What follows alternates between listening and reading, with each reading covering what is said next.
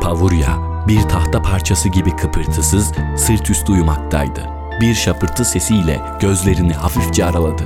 Simsiyah bir kuzgun Pavurya'nın önceki akşam öldürdüğü baba oğlun cesedini didikliyordu. Yavaşça doğruldu. Başında hafif bir ağrı vardı. Alnını avucuna alıp sıkarak masaj yaptı başına. Göz ucuyla genç çocuğun sırtındaki etleri çekiştiren kuzguna baktı. Kuzgun cesetten kafasını kaldırdı ve başını yana çevirerek sağ gözüyle Pavurya'ya baktı. Merak içinde kendisine bakan Pavurya'yı süzdü bir süre. Kesik, seri hamlelerle başını oynatıyordu. Leşin sahibi olup olmadığını anlamaya çalışıyordu. Leşin sahibi ise paylaşmaya karşı mıydı? Yoksa tok olduğu için umursamayacak mıydı? Kuzgunun aksine Pavurya'nın kafasında bambaşka sorular vardı. Atlara baktı. Eğerleri oldukça büyüktü. Mecidiye çuvallarını yanlarına asabilirdi. Kimse çuvalların içinde Mecidiye olduğunu düşünmeyecekti muhtemelen. Yine de belli olmaz. Belki de gömdüğü yerde bırakmak en mantıklısıdır. İnsanların nadiren geçtikleri bir yerde yüzlerce çalı içinde bu çalıyı bulup arkasını kazmaya karar vermek filan pek olası değildi. Lazım oldukça buraya gelip Mecidiye alabilirdi. Yine de hepsini tek bir yerde tutmak riskliydi. Her çuvalı farklı bir yere gömdü. Gömdüğü çuvalların yerlerini kamp kurduğu alandaki bir ağaç kökünü merkez olarak adımlarıyla ölçtü ve haritaladı. Son çuvalın yerini haritaya yazarken acı bir çığlık sesi duyuldu. Hızla kayalara tutunup kendini yukarı çekti ve bir girintiye yaslanıp sesin geldiği yere baktı. Gece kurduğu kapanlardan birine adım atan bir Eoka'nın bacağı paramparça olmuştu. Etrafında toplanan Eokalar bir yandan kendi aralarında Yunanca bir şeyler söylenirken bir yandan da kapanı açmaya çalışıyorlardı. Pavurya daha önce bu maskelerden hiç görmemişti. Ne anlama geldiğini veya neyi sembolize ettiğini bilmiyordu. Kamp alanını keşfeden bir Eoka heyecanla diğerlerine seslendi. Pavurya çuvallardan birinin bulunma ihtimaline karşı belindeki piştovu çıkardı. O çuvallardan herhangi biri için bile çatışmaya hazırdı. Kuzgunlarca didiklenmiş cesetlerin başında toplanan Eokalar kendi aralarında hararetli bir tartışmaya girdiler. Sonunda aralarından bir tanesi belindeki kukriyi çıkartıp genç adamın kafasına sapladı. Kimsenin beyin görmeye niyeti yoktu. Kafalarını sağa sola çevirerek başka yerlere bakmaya çalıştılar önce. Sonra teker teker türlü bahanelerle etrafa dağıldılar. Yalnız başına kaldığını fark eden bir Eoka maskesini çıkardı. Beklenmedik bir şekilde maskenin ardından uzun, simsiyah saçları su gibi döküldü ve bu saçlar beyaz, incecik parmaklı bir el tarafından geriye çekildiğinde ışıltılı bir kadın yüzü ortaya çıktı. Siyah saçlara rağmen oldukça açık, seyrek olan kaşları ve merakla bakan gözleri çocuksu bir masumiyet katıyordu bakışlarına. Pavurya kadının dudaklarını özel bir doğa olayını izler gibi seyretmeye başladı. Üst dudağı alt dudağından daha kalın ve yukarı kalkıktı. Genellikle üst dudaklar M şeklinde olur. Fakat bu kızın üst dudağı N şeklindeydi. Dudağının dolgunluğu hiç azalmadan dudak kenarlarıyla birleşiyordu. Dudağın ortasında bulunan erosyayı denilen kıvrım oldukça belirgindi. Soluk, pembe bir renge sahip olmasına rağmen bu kadar etkileyici bir dudak görmek pek de alışıldık bir şey değildi Pavurya için. Kadın muhtemelen 20'lerinin sonlarındaydı ya da olduğundan genç gösteriyordu. Gözeneklerle delinmemiş pürüzsüz, bebeksi yüzüne sıçramış kan damlaları ve incecik ellerinde tuttuğu koca kukri bıçağıyla hayvan leşi çiğneyen, kanı bulanmış kedi yavrularına benziyordu. Uzun uğraşlar sonunda genç adamın kafasını yardı ve avcunun içinde beynini dağıtıp zihin implantına ulaştı.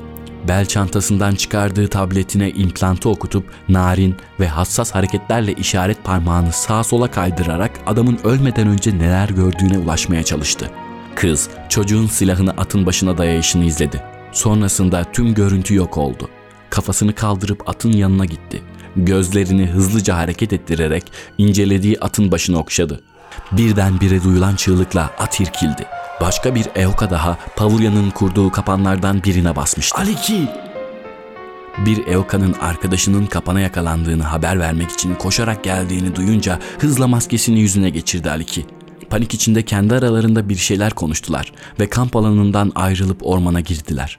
Bir süre sessizce saklandığı kayanın ardında bekledi Pavurya. Bir kişi daha kapana yakalanmıştı. Daha sonra bağırışmalar duyuldu. Dizleri üstünde bekleyen Pavurya bir süre daha beklemesi gerekeceğini anladı ve yere oturup bacaklarını uzattı. Yüzlerce kaya girintisinden birinde ortalığın durulmasını bekliyordu. Acı çeken eyokaların çığlıkları kulaklarına çarparken Aliki'nin suratını düşünüyordu Pavurya. Öyle romantik ya da melankoli hayranı bir adam değildi Pavurya. Mesela ömrü boyunca bir kızın saçlarını okşadığı ya da yanaklarını öptüğü görülmemiştir. Sevişirken aşk sözcükleri fısıldayan ve kıkırdayan o kibar beylerden de değildir. Sevişirken dişlerini sıkan, kadınların saçlarını çeken, bel büken ve hatta kadın etini avuçları arasında hamur gibi yoğuran o hayvanlardan biridir. Pavurya'yı masallardaki prenseslerin hayal ettiği saçları kabarık bir prensten çok ormanda cadılarla buluşup şeytani oyunlar oynayan bir kurt adama benzetmek daha mantıklı olacaktır.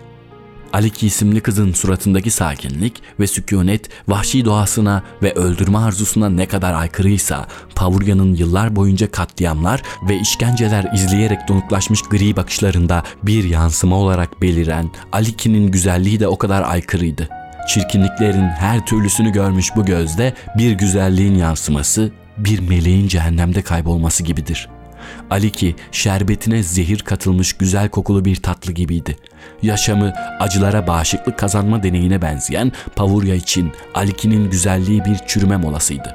Günden güne çürüyen bu adam estetiği yeniden tecrübe ederek çürümesine ara vermişti. Ölüm tehlikesi yaratan bir hasmını görmeyi ya da kapana yakalanmış bir hayvanı ateşin üstüne yatırmayı mutluluk sanan Pavurya, mutluluğun ve bu mutluluğa özgü kalp atışının yeni bir türünü öğrenmişti.'' Ben küçük bir çocukken karşı komşumuz Şemsiye Hanım'ın ihtiyar kocası Gazi Tankut Efendi çocuklarla sohbet etmekten çok keyif alan bir ihtiyardı. Kendisi subay emeklisiydi.